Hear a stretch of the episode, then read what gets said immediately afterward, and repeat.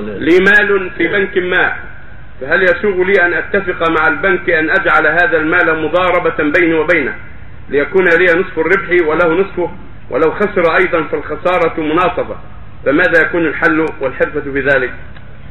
المضاربة ما على العامل خسارة.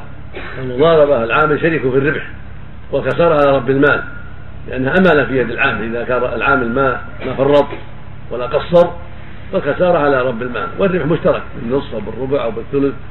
إذا كان في سلع معلومة كان للبنك سلع معلومة يحطها في سيارات خاصة يحطها في بنوك في مزارع بالنصف بالثلث بالربع.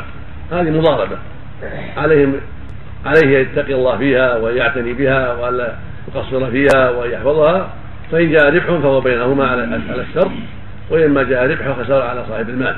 هذا إذا كان متحدا ولكن أهل البنوك وأهل الربا لا يؤمنون قد يخلطونها بغيرها.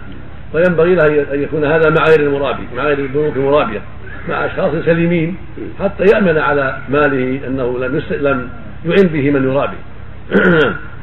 طيب هو لو اتفق مع البنك أيضا على الخسارة هم الاثنين اتفقوا على أن يقتسموا الخسارة. لا يصح الشرط يخالف